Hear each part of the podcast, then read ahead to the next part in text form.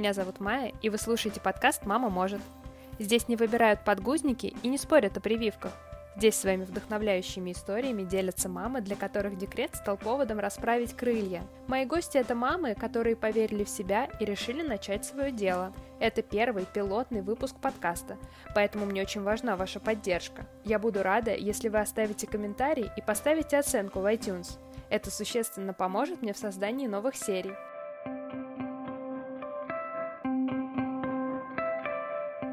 Сегодня у меня в гостях Мария Сподарь. Мы вместе учились в текстильном университете в одной группе. Правда, специальности у нас были разные. Маш, привет! Я очень рада, что ты согласилась уделить мне время и поделиться своим опытом. Э, расскажи, пожалуйста, немного о себе. А, всем привет! Меня зовут Мария. Я дизайнер и мама троих детей. Занимаюсь а, своим кота-брендом. Это детская одежда и аксессуары для детей от года до 13. В общем, как-то так. Я по секрету признаюсь, что шить я вообще не умею. У меня были какие-то попытки, которые закончились полным провалом, и ничего в итоге из этого не получилось, хоть и желание у меня было на тот момент. Поэтому это достойно уважения. То, что ты делаешь, выглядит очень здорово. Это классная детская одежда. Кстати, все ссылки на Машины соцсети вы найдете в описании к этому выпуску. Маша, расскажи, пожалуйста, чем ты занималась до того, как решила посвятить себя кота-бренду и заняться собственным проектом, чтобы мы понимали, насколько это отличалось от того, чем ты занималась раньше?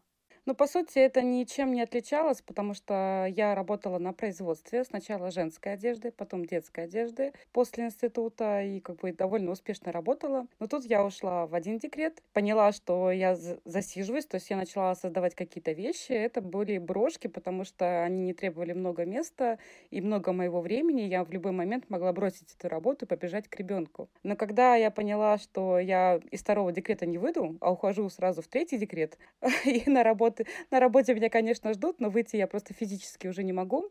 Я поняла, что надо как бы форсировать события и что-то делать, потому что я понимаю, что с тремя детьми ходить на работу с утра до вечера и сдавать коллекции дважды в год, когда ты нужен на работе постоянно, практически круглосуточно, это просто нереально. И я поняла, что нужно что-то делать э, так, чтобы я могла заниматься и детьми, и заниматься своей любимой работой, потому что заниматься дизайном, трикотажем и вообще всем этим я очень люблю и никак не хотела это оставлять.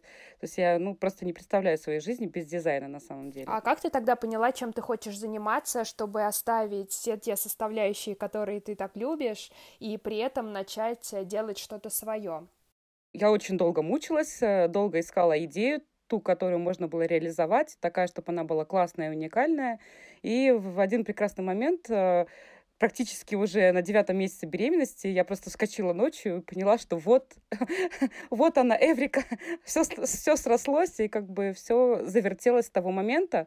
Но первые два года, на самом деле, у меня не было особо много времени заниматься своим проектом, то есть он был, по сути, в зародышном состоянии. Но когда дети вот полноценно пошли уже в садик и в школу, а, весь вот последний год я активно занимаюсь развитием своего проекта, то есть у меня просто на это появилось время. А скажи, а сколько детишкам лет? Потому что я знаю, что старший у тебя уже прям взрослый серьезный человек. А, старшему сыну 12 в этом году будет. Родила я его на третьем курсе в институте еще. А, в начале четвертого, получается, уже курса. А, так, дочке 6 исполнилось вот недавно, и младшей три с половиной года.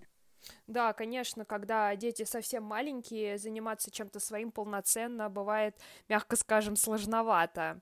Но вот они пошли в детский садик, времени стало больше, и ты смогла вывести свой проект на новый уровень, я правильно понимаю? Во-первых, я получила в том году, то есть год назад ровно, я получила документы наконец-то на торговую марку, она официально зарегистрирована в России. Документы на торговую марку делаются почти целый год. Я могу официально уже заключать какие-то договора. Это вышло все на более серьезный уровень, нежели это просто был какой-то там дизайн на коленке, по сути. Это действительно серьезный уровень, потому что я думаю, что э, не каждый, кто занимается чем-то дома, готов свое хобби выводить в такой вот ранг э, серьезного бизнеса. Ну, то есть получается, что ты работаешь на широкую аудиторию, отшиваешь коллекции, работаешь по каким-то индивидуальным заказам. Я видела у тебя очень крутые э, принты с кошками. Ты их сама печатаешь? Принты печатаю я не сама, то есть я их ищу на складах, потому что у меня еще нет таких объемов. И ищу уникальные принты, которые не повторяются практически нигде. Я надеюсь, что в дальнейшем при своем развитии я смогу печатать свои собственные принты, которые будут интересны. Готики это в любом случае прекрасно, хоть нарисованные, хоть нет. Маш, а давай с тобой вернемся немножко назад, к тому моменту, когда ты решила сама вышивать брошки. На что ты делала ставку? То есть ты хотела просто попробовать, или, может быть, ты их целенаправленно делала на продажу или в подарок кому-то? Изначально я, на самом деле, начала не с брошек, то есть я увидела, что фетр очень классный материал, то есть эти брошки были все из фетра с вышивкой, разной вышивкой, вышивка мулине, вышивка специальными нитями люрексными и вышивка пайетками и бисером а, я начала сначала с елочных игрушек вообще. То есть я их э, сделала прям целую коробку к сезону, по сути, к ноябрю месяцу, когда у меня появлялись какие-то там часы свободные от детей, я это все делала. И когда я пришла на ярмарку, я продала практически все игрушки елочные, вот эти вышитые ручной работы, которые у меня прям разобрали сразу. Поняла, что кроме елочных игрушек что-то можно еще предлагать, и попробовала сделать брошь. И, ну, брошь получилась классная, потому что я, ну, взяла такое направление не, не сильно вышитое, как вот любят обычно продавать, то есть там все зашито бисером, а взяла более такую веселую тему, более молодежную, детскую. И получились такие классные там брошки, мороженки, пироженки, единороги. И народу настолько это понравилось, что у меня просто стали постоянно заказывать их, и я их стала делать на наличие. Вот. Но идея о своей марке одежды, она была давно, просто у меня не было сил и времени, и места в домашнем быте на реализацию этого проекта, потому что места для вышивки брошки нужно мало, а места для раскроя нужно много. Ты знаешь, я думаю, что в данном контексте очень важен сам факт того, что ты начала вышивать брошки.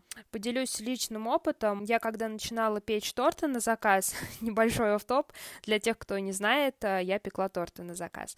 Ну так вот, в самом начале мне было супер важно э, узнать обратную связь и получить отзывы от людей, э, для которых я эти торты пекла.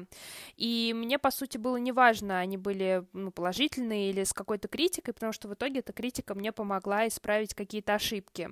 Но вот поддержка людей мне придала уверенности в том, что я делаю, и какие-то мои сомнения развеяла. В твоем случае, когда ты оказалась на этой ярмарке и распродала все свои елочные игрушки, это тебе помогло понять, что ты на верном пути? Ну, здесь, да, сто процентов. Мне кажется, что обратная связь в любом случае важна. Потому что если нет отклика обратного, ты не понимаешь, ты в правильном идешь направлении и не в правильном. Как великие художники, рисовать в стол, э, чтобы это все лежало в запасниках, это никому не надо. Да, нужна реализация самого себя здесь и сейчас, а не через 10 лет, когда вдруг найдут твои работы и скажут, о, это же гениальная да, вещь. но только загвоздка в том, что чтобы получить эту обратную связь, нужно показать это людям, а тут-то как раз у многих страхи и сомнения, понравится ли это, не скажут ли, что это вообще ерунда какая-то. Я думаю, что в данном случае очень классно потестить свой продукт в Инстаграме. То есть это такая независимая площадка, где ты можешь выставить фотографии, рассказать о том, а, что ты любишь, чем ты занимаешься, и, возможно, это тоже кому-то понравится. Ты сразу завела Инстаграм, для тебя это такой мощный инструмент? Инстаграм я завела сразу по совету своей подруги, э, которая сказала, ну, а ты чего в Инстаграм-то не выкладываешь? То есть э, как раз вот с этих елочных игрушек начался мой Инстаграм, по сути. То есть я его завела сначала как рабочий, теперь эта страница стала уже личной, и потом для кота бренда я завела отдельную страницу. Что я могу посоветовать? Я считаю, что нужно обязательно создавать страницу, и не обязательно это должна быть рабочая страница сразу, это может быть и личная страница в Инстаграм, в которой выкладывать свои работы и не бояться это делать. А сейчас есть отличная функция в Инстаграме, Инстаграм э, ведение страницы как автора, и где вы можете видеть сразу свою статистику. А когда ты начала это все показывать в Инстаграме, и об этом узнали твои знакомые и друзья, как они отреагировали? Они тебя поддержали в твоем решении в офис не уходить и начать что-то свое? На самом деле могу сказать, что знакомые и друзья а, наоборот, редко поддерживают, и чаще всего вас поддержат, скорее всего даже, поддержат незнакомые люди и скажут, что это классно, давай делай дальше, чем свои же родные друзья, которые, наоборот, тебя отговаривают и говорят, что да, это же ерунда, зачем ты вообще этим занимаешься. Так было, например, и со мной. То есть многие мои друзья и знакомые считали, что я занимаюсь полной ерундой, и вообще надо заниматься серьезным делом и шить одежду для подиума, а не заниматься вот этой фигней какими-то брошками. Чужие люди тебя поддерживают чаще, чем э, свои близкие. Вот это поворот. Вообще неожиданно для меня, потому что в теории мне всегда казалось, что э, друзья должны поддержать. А тут, оказывается, не всегда так срабатывает. Слушай, ну а что ж тогда делать? Где найти эту поддержку, которая так нужна на первых порах? Идти в соцсети и показывать что-то? Но здесь главное не бояться показать себя, показать свои работы, э, снять там сторис э, про себя или про то, что ты делаешь. То есть небольшие. Можно начать просто э, с того, что там показываешь просто что-то, что ты делаешь. А как ты думаешь, для лояльности аудитории вообще важно показывать не только свои работы, но и себя? рассказывать о себе именно вот как о человеке, а не о бренде? Все хотят видеть, кто это делает. Личность дизайнера, который создает э, образ бренда. Покупать у людей людям гораздо приятнее, чем покупать у какого-то там бренда, неизвестно какого, кто там делает, что там делает. Такие машинальные действия. Покупать у машины неинтересно, покупать у человека интересно, потому что ты покупаешь историю такую, личную историю о том, как это создавалось, как это здорово. Поэтому это немаловажно, и это пом- поможет на самом деле тем людям, которые сейчас только начинают. Сразу начинать с личного общения со своими э, будущими клиентами и таким образом искать свою аудиторию. Но ведь не каждый подписчик получается твой потенциальный клиент. По себе скажу, что можно быть подписанным на большое количество магазинов, брендов, но в итоге так ничего, например, у них и не заказать, не приобрести. Получается, с одной стороны, соцсети делают тебя ближе к людям, но с другой стороны, гарантии они не дают в этом плане, да? А, в связи с большим обилием техники, технических новых устройств, а, различных там а, программ, которые нам помогают вроде как работать, мы теряем вот эту линию, линию личного общения. И поэтому вот это личное общение, оно сейчас играет в построении любого абсолютно бизнеса, от маленького до самого большого, очень важную роль. То есть это, это общение выходит на первый план. То есть сначала люди хотят общаться, потом уже они принимают решение о покупке или о, о заказе услуги. То есть, если они лично не пообщались, они вряд ли готовы принять решение в пользу тебя. Поэтому очень важно именно общаться со своими будущими клиентами или вообще с людьми. Они увидят в тебе человека, интересную личность, и тогда начнут на тебя подписываться, то есть останутся в принципе с тобой, а потом уже через некоторое время никто не говорит, что они сразу прибегут и купят. То есть они сначала с тобой познакомятся, э, приживутся к тебе, то есть станут твоим другом, а потом они уже захотят то, что ты создаешь.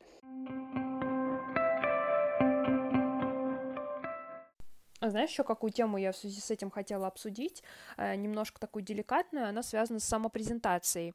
Э, у меня лично с этим есть небольшие проблемы, потому что я где-то себя, может быть, э, критикую излишне, или стесняюсь, или не уверена, опять же, в себе. И я хотела спросить, может быть, это как-то связано все-таки с нашим воспитанием, вот нашего поколения, потому что я заметила такую штуку, э, молодежь, я не побоюсь этого слова, сейчас ведет себя совсем иначе, они супер уверенные в том, что они делают, они так классно уже могут, не знаю, снимать ролики, монтировать что-то, рассказывать о себе, они не боятся, вот у них нет какой-то зашоренности, которая, например, мне, опять же, повторюсь, очень мешает. И, соответственно, многие мои ровесники, я думаю, сталкиваются с тем же самым. Ты замечала такое? Да, я здесь согласна с тобой, что есть такой момент, э, что сейчас молодежь гораздо проще общается, а, не боится себя показывать. Но мне кажется, знаешь, в чем еще проблема? В том, что нас еще все учили доводить до идеала. То есть нельзя показывать что-то не идеальное. Ты должен вот прям все классно сделать, а потом уже показывать. Сейчас никто не боится показать свои ошибки. То есть никто не показывает идеальную среду, идеальное помещение, в котором они работают. Все понимают, что у всех случаются ошибки, какие-то недочеты. То есть э, в нас сидит вот это стремление быть идеальным. Если я не выгляжу идеально, идеально на экране, я себя показывать не буду. Если я сегодня без макияжа, я показывать себя не буду. Ой, а у меня, кажется, бардак на столе, я показывать не буду то, что я делаю. Там я пек торт, а у меня там вся кухня в муке, э, все в брызгах каких-то, я это показывать не буду. Нет, это не так. Можно сказать, что идеальная картинка уже доверия никакого не вызывает. Мы сейчас отходим от идеальной картинки. Люди хотят видеть настоящую жизнь, настоящее то, что сейчас происходит. И поэтому, да, вот этот стереотип в нас сидит. То есть мы боимся показать не идеальное. И мне кажется, ну, надо немножко сделать усилие над собой, попробовать. И когда вы увидите, что идет отклик, люди готовы, говорят, да, у меня такое тоже случается, например. Тебя это как-то поддерживает, и ты понимаешь, да, блин, ну не обязательно должно быть все идеально. Можно и не совсем идеально. Но самое главное, что идет обратная реакция. Люди понимают, что ты такой же человек, как и они, потому что они тоже ошибаются, и ты ошибаешься. А, я поняла, что мне самой жить так легче. Я понимаю, что когда я показываю людям, что у меня тоже не все прям так классно, что бывают какие-то неприятности, еще что-то, люди откликаются, и мне самой стало легче, вот честно. Ой, Маш, как хорошо, что ты об этом заговорила, потому что это действительно очень важно. И если так подумать, мне кажется, это общий такой тренд сейчас, направление на не идеальность, э, отход от каких-то стандартов навязанных э, красоты, потому что все чаще в рекламах появляются девушки абсолютно разные, потому что красота тоже бывает разная, и не обязательно быть идеальным, чтобы быть классным. И то, что это транслируется, я думаю, что это очень здорово чтобы люди не загоняли себя в какие-то рамки, которые кто-то придумал, и потом человек от этого страдает. Да, я с тобой согласна, потому что бывает и стол в муке, и комната в бардаке, и это не значит, что мир рухнул, ничего в этом страшного нет, у всех, у каждого такое бывает. Маш, ну а скажи, пожалуйста, вот раз мы с тобой заговорили о неидеальных каких-то ситуациях, были ли у тебя такие моменты, когда ты думала, зачем я вообще в это все полезла, куда меня понесло, зря все это я затеяла? Ну, таких моментов, куда я полезла, у меня не было, наверное, потому что я такой больше оптимист. Вот я надеюсь, что все, все что я делаю, будет э, на отлично, и я приду к тому результату, к которому я иду. Но не поддержку, да, я встречала непонимание. В старте проекта у меня была только идея, и было на самом деле 50 тысяч рублей, на которые можно было купить какие-то первые материалы. Никто не понимал, зачем я это буду делать. Вот. И когда я отшила первые вещи, они на самом деле ни одна из них не купилась. Как бы я красиво это не рекламировала, то есть все писали, что это очень классно, но не продалась ни одна вещь из первой партии, ни одна. Потом я их просто раздарила уже в какой-то момент. Мне сказали, что раз ничего не продалось, то как бы не стоит этим заниматься, давай ты все закончишь. Я говорю, ну, если первый не продалось, это не значит, что вообще ничего не будет продаваться. Попросила своего любимого мужа денег, говорю, дай денег. Я буду заниматься этим дальше, потому что, ну, я хочу этим заниматься и прям горю этой идеей. И вот за эти три года я не перестала гореть этой идеей и не всегда все складывается так, как бы мне хотелось, но я оптимистично достаточно к этому отношусь, стараюсь учиться, посещать какие-то профессиональные конференции, выставки по предпринимательству, я стараюсь учиться получать какие-то навыки, которые я понимаю, что мне их не хватает для развития своего дела. Самое главное, не бояться того, что ты чего-то не знаешь. Все, что ты не знаешь, этому можно научиться. Главное, не оставлять свою мечту. А если получается так, что мечта дает сбой? Вот, предположим, к примеру, у тебя было такое серьезное испытание, когда из первой отшитой коллекции ничего не продалось. А самое главное, что не важно, что ты сейчас занимаешься этим, ты можешь заниматься завтра другим. Но даже если у тебя завтра придет другая классная идея, самое главное верить в эту идею и какие-то в себе моменты прописать, ступеньки для того, чтобы дойти до конца. Ну, все-таки, значит, без энтузиазма далеко не уедешь когда начинаешь что-то свое. Я могу сказать, что если нет запала, вот этой вот реакции горения, твои желания, то как только желание пропадает, и это становится рутиной, лучше этим не заниматься, потому что ты не дойдешь до конечной цели. И э, тот результат, который не получается, там расстраиваешься, это все начнет тебя опускать, и тебе вообще не захочется этим заниматься. Нужно найти такую идею, с которой ты будешь вот прям гореть всегда независимо от того, есть у тебя удачи, неудачи. Эти неудачи, они как бы не ломают тебя, ты продолжаешь хотеть это делать. Нужно найти именно такую идею свою, которой ты будешь хотеть заниматься всегда, несмотря на никакие неприятности и какие-то преграды. А если вернуться к моменту, когда ты отшила первую коллекцию, вложила и деньги, и силы, и ничего не произошло, никто ничего не купил, то есть вот обратной связи, которую так ждешь, которая так нужна, не было это тебя очень сильно подкосило, расстроило? Как с этим вообще справляться? Да, есть такой момент, но понимать надо, ну, то, к чему стремишься. И э, на начальном этапе э, ты своего покупателя ходишь не сразу. Кто-то просто к тебе присматривается, и да, он не всегда готов сразу побежать и что-то купить у тебя заказать. Неважно, что это там одежда, или это торт, или уникальное украшение. Сфера э, любая может быть, в том числе и какие-то курсы обучающие. Не факт, что люди готовы сразу, да, там э, тебя 100 человек увидела, из этих 100 человек 20 э, на тебя подписалось и стали за тобой следить. И только, может быть, один человек, он готов что-то купить из 100 мы получаем только одного человека, который готов э, действительно купить вот прямо здесь и сейчас. Где же тогда эту аудиторию искать, если ее тоже придется раскачивать и работать над этим?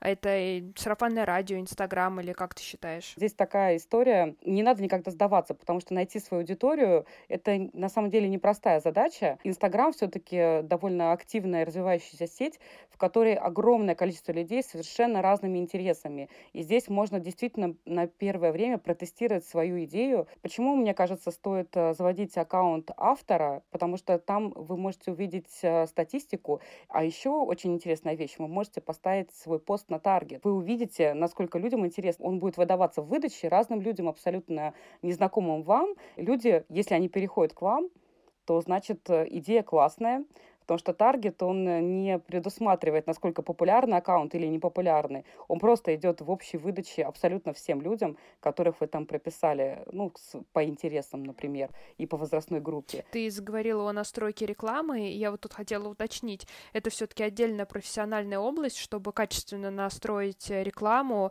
э, нужно ну, обладать определенными знаниями. У тебя есть помощники в этом деле, то есть ты делегируешь это кому-то, или как у тебя все это происходит? В настоящее время время я практически все делаю сама. У меня есть люди, которые на подхвате периодически в плане шитья, то есть помогают мне отшивать.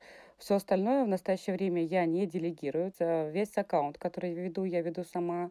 Всю рекламу, которую настраиваю, я настраиваю сама. Это такие моменты, которые я в настоящее время еще не готова делегировать, но я подхожу постепенно к этому вопросу. То есть я понимаю, что через какое-то время мне придется делать эти действия, искать э, людей в команду, и я пребываю в поиске этих людей, но пока делегировать я еще не готова, потому что кто может лучше настроить меня, когда я сама знаю э, историю свою и как э, кому что я хочу продать. Когда мы хотим одеть красиво детей, мы хотим получить удовольствие. Покупаем не одежду, а эмоцию, которую мы хотим увидеть. Нам все-таки есть разница купить майку э, в обычном каком-то магазине, совершенно ни, никакую, или купить какую-то классную вещь, которая наш ребенок будет выглядеть эффектно. И сам радоваться, и мы будем радоваться, глядя на него. О, это мое любимое. Хочешь сделать что-то хорошо, сделай это сам. Но тогда как же ты справляешься и с работой, с таким огромным объемом э, разнообразных задач и с тремя детьми? Как тебе это удается? Но здесь самая главная задача это, конечно, тайм-менеджмент, который как бы не все любят, не все любят принимать. Главное понимать, что у тебя есть список задач, которые актуальных на выполнение, есть список долгосрочных задач, которые тоже идут на выполнение, и ты постоянно корректируешь свою работу по отношению к детям. То есть если у тебя занятие, кружок или ребенок вдруг там плохо себя чувствует, заболел, то ты моментально должен уметь корректировать свои действия, встречи с партнерами, быть постоянно вот в таком движении. Я перебрасываю одни дела э, туда-сюда. Ну и нужно понимать, что если я работаю сама на себя, себя, но при этом я занимаюсь еще детьми. Тайм-менеджмент играет самую главную роль но при этом э, у меня должен быть свой четкий график, то есть я знаю, что я утром встала, а, рано-рано утром всех собрала, отвела там на занятия, 30 минут идет на завтрак, и дальше я приступаю уже к выполнению своих рабочих обязанностей. Я знаю, что я не, не лежу на диване и читаю книжку, вот, или там пошла погулять, хотя такие моменты тоже случаются, когда я понимаю, что я на пределе, я очень-очень устала, и отменяю все свои планы в сторону и иду просто попить кофе или хотя бы прогуляться. Но так, да, у меня существует четкий рабочий график, который я сама для себя стараюсь соблюдать. Таким образом выстраивается работа. Есть еще там ночь, когда я могу всех уложить спать и заняться уже своей работой. То есть ты э, сам просто для себя понимаешь, какой объем работы тебе нужно выполнить. Конечно, ты понимаешь, поскольку ты работаешь на себя, что никто эту работу, кроме тебя, не сделает. Я так понимаю, арифметика тут простая. Чем больше ты вкладываешься, тем э, лучше и качественнее результат э, у тебя получается. Если ты хочешь получить результат какой-то ощутимый, ты должен и ощутимо поработать. Если ты там полдня лежал на диване, а потом еще гулял с детьми, а, а на работу у тебя там остался всего лишь час, и ты практически ничего не сделал, то результат будет такой же. То есть здесь вот как раз понимание вот этого баланса если ты хочешь результат, ты э, находишь время для работы. Если ты не готов вкладываться в этот результат, то и ответ, э, который ты получишь, конечный результат, будет тоже незначительным. Как и было в первые два года моей работы, когда у меня не находилось много времени для того, чтобы заниматься своим проектом. Но довольна тем, теми результатами, которые я получила, потому что я очень много времени потратила в этом году на работу и прям держала себя в жестких рамках, чтобы не отклоняться от графика. Следующий вопрос у меня напрашивается сам собой. Хочется спросить, Маш, как ты восполняешь свои силы, как ты отдыхаешь, что помогает тебе оставаться в тонусе и так продуктивно работать? Ну, во-первых, это занятие спортом, то есть я стараюсь три раза в неделю ходить на тренировки и не пропускать, потому что я понимаю, что действительно, когда я их пропускаю, я чувствую себя хуже, и у меня нет сил на выполнение тех задач, которые я для себя ставлю. То есть тренировка там всего час, но э, сил это придает очень много. Я себя хорошо чувствую, я в тонусе, я готова э, работать. Могу иногда просто поспать, потому что я до этого, например, там, а, готов, готовясь к фотосессии практически неделю не спала. Есть э, прогулка, то есть всегда приятно прогуляться в парке, просто в тишине, взять кофе и пойти прям вот погулять. То есть ты в этот момент ни о чем не думаешь, прям отключаешь мозг по полной, не думаешь никаких своих делах, и просто вот идешь, ой, красивая птичка, красивое дерево, там вон милое облачко поплыло. Даже причем э, неважно, в какую погоду гулять, вопрос в том, что ты должен переключить свое внимание на что что-то другое, чем ты вообще никогда не занимаешься. Ты прям вот перерождаешься. То есть час прогулки такой, вот без всех, когда тебя не дергают дети, не дергают там по работе никто, ну, при этом не забыть выключить телефон и хотя бы поставить на беззвучный режим, то да, этот э, час прогулки дает очень много. Вот ты говоришь, как э, важно сосредоточиться на отдыхе. Я понимаю, что еще важнее сосредоточиться на работе, а работать дома все-таки сложнее, чем в офисе, где у тебя рабочая обстановка. Как у тебя вписывается твой рабочий график э, в график детей, которые, например, уже вернулись из школы, из садика? Как это все происходит? Ну, в настоящее время складывается все так. Сын идет в школу, и он там э, практически какие-то дни до вечера прям в школе, то есть у него там дополнительные занятия, какие-то дни до обеда. А девочки, они в основном в садике, то есть с утра прям до вечера. А, два дня в неделю я их забираю на занятия раньше. То есть я с 9 э, до 5 могу работать. Но в те дни, когда, конечно, они себя плохо чувствуют, и мне приходится их оставлять, в эти дни тогда выбираю какую-то более простую работу. Я могу написать пост, например, в Инстаграм выложить, э, поставить там, например, пост на таргет, на рекламу. Понятно, что полноценно работать, когда ребенок у тебя дома, невозможно, потому что ему там надо достать игрушку, налить молоко, посмотреть мультики, пойдем погуляем, а давай ты поиграешь со мной, и какие-то там я разлил и рассыпал еще что-то. Вот, то есть какие-то такие моменты случаются регулярно. Пока ты работаешь из дома и большую часть вещей отшиваешь тоже дома. А ты думала о том, как бы ты хотела все устроить вот в ближайшем будущем? К чему ты стремишься и к чему ты хотела бы прийти? Но сейчас я занята написанием э, финансового плана, потому что бизнес-план он в целом есть, но финансовый план поможет мне найти инвесторов, которые готовы вложиться в мой проект и добавить денег вот, э, чтобы это все функционировало. Для, на, на начальном этапе мне, конечно, бы хотелось завести какую-то свою студию, в которой будет э, частично место отдано под роль магазина, и тут же будет рабочая студия на месте, где можно будет посмотреть, как это вообще все производится. То есть, мне кажется, такая, такой интересный формат, и в дальнейшем я бы хотела оставить это как э, шоурум и э, мастерскую, в которой изготавливаются образцы, э, для будущих коллекций. И, конечно, все остальное отдавать уже на производство. То есть это мой план, который бы я хотела реализовать. Я над этим работаю и учусь вот составлять какие-то бизнес вот эти модели, потому что, конечно, когда ты учишься на дизайнера, последний год я понимаю, что мне не хватает вот этих экономических и управленческих данных, которые мне сильно облегчат жизнь и помогут продвигать. Безусловно, нужно постоянно делегировать и думать над этим, но самое главное, что очень сложно найти человека на делегирование. Ты должен понимать, что он должен это делать как минимум не сильно хуже тебя. Он должен понимать э, четко, что ему нужно делать. И при этом ты должен понимать, как ты должен его контролировать так, чтобы он сделал то, что ты хочешь. Я поняла, что какие-то моменты я здесь проигрываю. Здесь нужны управленческие данные еще. Действительно, найти ответственных, заинтересованных людей — это непростая задача, и сформировать классную команду — это большое дело. Хотя эти трудности, наверное, они тоже помогают, являются своеобразными точками роста, что ли, особенно когда понимаешь, каких знаний тебе не хватает, и начинаешь искать курсы, мастер-классы, может быть, какие-то лекции или литературу в интернете, и пополняешь свои знания. Я думаю, это очень тоже ценный опыт. Но это вообще, мне кажется, задача на будущее всех людей. Я периодически посещаю форумы о профессиях будущего. То есть это задача учиться все время чему-то. То есть постоянно учиться. Не так, как э, раньше мы там закончили школу, там закончили институт, и все, ты выучился, ты готовый специалист, ты вот иди работай. Сейчас э, очень сильно меняется общество и задачи, которые нужно выполнять в обществе. И все наши дети, и мы в том числе, э, в дальнейшем будем учиться всю свою жизнь. Не будет точки, когда ты научился, и все, тебе учиться больше чему, ничему не надо, ты должен выполнять те действия, которые ты просто знаешь, ну и работать по той специальности, которую ты знаешь. То есть сейчас настолько сильно видоизменяется э, весь процесс работы во всем мире. Э, те, кто не будет учиться все время, они будут просто на обочине жизни. То есть если ты хочешь э, чего-то достигать, быть постоянно на виду, чтобы ну, как-то общаться, иметь работу все время, то есть ты просто все время должен чему-то учиться.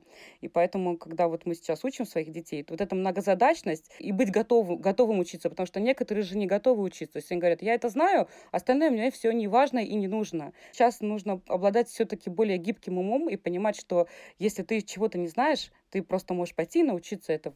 Да, ты знаешь, я тоже читала статью на эту тему, и там говорилось, что одно из главных умений — это именно умение адаптироваться и учиться чему-то новому, то есть восприимчивость к новой информации, потому что старая схема, когда ты отучился в школе, отучился в институте и до пенсии работаешь на одном месте работы по одной специальности, уже так не работает. Тем более, что если подумать, какие профессии будут через 10 лет, наверное, будет сотни новых профессий, о которых мы сейчас даже не можем себе представить. То есть я на прошлой неделе, например, всю неделю училась э, в школе там стартапа «Бизнес Москвы», вот, и дети говорят, ты куда пошла? Я говорю, я сегодня учусь, то есть я всю эту неделю учусь, мама учится. А ты где учишься? В школе? Я говорю, нет, я не в школе учусь что я взрослый человек, все равно учусь э, чему-то новому. То есть они э, смотрят на меня, да, они радуются. Э, сын, конечно, гордится, он там постоянно пытается рекламировать. Вот моя мама там своим друзьям, подписывайтесь на ее аккаунт. Он открывает и там говорит, о, у тебя там сколько подписчиков. То есть у него такая гордость уже своя личная тоже есть. Так здорово, что ты являешься примером для них и показываешь на собственном опыте, что учиться никогда не поздно, всегда нужно, всегда интересно. А вот скажи, пожалуйста, что в твоей сфере самое главное э, для тебя? В моей сфере вот эта взаимосвязь между конечным потребителем и мной, она вот самое важное. Не важно, что я буду создавать, если этой связи не будет, вот этого конечного отклика от э, покупателей, то все, что я делаю, будет неважно. и подводя итоги нашего разговора, я для себя сделала такие выводы. Если есть какие-то сомнения, делать или не делать, начинать или нет, однозначно пробовать и начинать. И больше скажу, что не нужно ждать понедельника, да, как мы все любим, чтобы просто попробовать, потому что это ровным счетом вас ни к чему не обязывает. Попытка не пытка, и лучше сделать, разочароваться и свернуть лавку, чем не попробовать даже и мучиться мыслями о том, что а вот если бы, то обязательно бы и все в таком духе. А, интересно, то есть я писала даже вот недавно про этот пост, как раз он был в понедельник, и я писала о том, что не стоит ждать понедельника. Другой понедельник, в следующий или там через неделю в понедельник ничего не поменяется. На самом деле нельзя откладывать идею, которая к тебе пришла в голову, э, ее нужно делать здесь и сейчас. Если та идея, которую вы придумали, она не сработала, ищите другую. Никто вам не мешает э, сделать 5 идей, 10, 20, и все их попробовать. Какая-то из этих 20 идей точно сработает и станет успешной, и вы найдете себя в этом деле. То есть если у вас сейчас, прямо сейчас нет той идеи, которой вы думаете, что она классная, но есть несколько разных, попробуйте все их вы даже в процессе реализации этих, например, пяти идей, вы поймете, что три идеи, они вообще вам не интересны, в принципе, вот на пути реализации, а две, они какие-то интересные и классные, и вам хочется ими заниматься. И из этих двух в конечном итоге останется только одна, которая и станет э, той вот зажигающей историей, которая может привести вас к конечному и потрясающему успеху. Маша, у меня есть э, такая рубрика, она называется «Свой совет, сам себе посоветуй». Обычно людям приходится это слышать в каких-то не очень приятных ситуациях, но моя рубрика совсем не об этом. Фишка тут в том, чтобы ты подумала и ответила, какой совет ты могла бы дать себе самой, но только в самом начале пути. Что бы ты себе сказала? Очень сложная тема, на самом деле. Даже не знаю, какой бы я совет э, себе дала. Наверное, делать все просто быстрее. Если бы я все то же самое, что вот сделала за последний год, сделала два года назад, не потратила эти время, время вот, э, то результат, который бы сейчас был, он был бы гораздо лучше и радовал бы меня больше. Но как бы так сложились обстоятельства, что э, ну, в тот момент невозможно было выполнять. И поэтому здесь я себя не виню в этом. Вот, э, и думаю, что все складывается вполне удачно что просто над этим надо работать. Сколько сил ты вкладываешь, такой результат ты получаешь. Вкладываешь немного сил, то и результат более медленный и не такой, какой бы тебе хотелось. Если ты прям активно работаешь, практически 24 на 7, то и результат получается действительно впечатляющий. Не только для самого тебя, но и для тех людей, которые вокруг тебя. То есть сейчас я получаю отклик и от своих коллег, дизайнеров, с которыми я работала, и э, от других людей, которые говорят, что вау, сейчас это вот прям очень круто, действительно действительно. И напоследок мне хотелось бы предложить тебе начать вместе со мной такую добрую традицию, которую я условно называю словарь мамы. Что это значит? Я хочу спрашивать у всех мам, которые делятся своими вдохновляющими историями, один вопрос. Какое слово ассоциируется у них с материнством? И ты будешь первая, у кого я это спрошу. Ну, материнство для меня, мне кажется, первоочередное это любовь, потому что без любви, когда ты отдаешь вот самого себя и получаешь вот эту обратную связь от ребенка, все это проходит через любовь, а, потому что если бы не было любви, на самом деле вынести всю вот эту иногда непростую историю с детьми, когда они там капризничают, болеют, не хотят что-то делать, э, было бы крайне трудно. Чужой человек, который не любит этого ребенка, он вряд ли готов на такие подвиги, чтобы все это вытерпеть. Поэтому для меня мама и материнство — это любовь. Я тобой полностью соглашусь. Мне кажется, это прекрасное начало. Так и запишем. Первое слово — это любовь. Маш, хочу сказать тебе огромное спасибо за то, что ты согласилась поучаствовать в этом интервью, поделилась своим опытом, ответила на все вопросы. Мне было безумно интересно с тобой разговаривать. Я надеюсь, что наш разговор поможет кому-то решиться и сделать первый шаг. Поэтому спасибо тебе большое, удачи тебе во всех начинаниях, пусть какой-то бренд растет и развивается. Да, спасибо, что пригласила. Да, я думаю, что это тоже вдохновит других людей на не бояться что-то пробовать и все-таки э, начинать не с понедельника, а прямо сейчас. Спасибо всем, кто дослушал этот выпуск до конца. Если вам было интересно, оставляйте отзывы и ставьте звездочки в iTunes. Подписывайтесь, чтобы не пропустить следующие выпуски. С вами была Майя, и помните, для мам нет ничего невозможного. Наша мама очень хорошая. Она шьет одежду для детей. Она шьет по ночам. Она не жалеет э, не жалеть свое время для нас. Я люблю с мамой делать кексики. Какие кексики? Шоколадные. А печенье? Тоже люблю делать. Скажи, я люблю делать печенье. И кексики. Я люблю с мамой гулять, шить. Ну все, наверное. И я люблю делать поделки для детского сада с мамой. Играть. Играть любишь с мамой? Мгм. Скажи еще раз. Я люблю с мамой играть. Она работает дизайнером. Она, она шьет в том числе одежду и для нас. Наша мама очень хорошая, просто супер.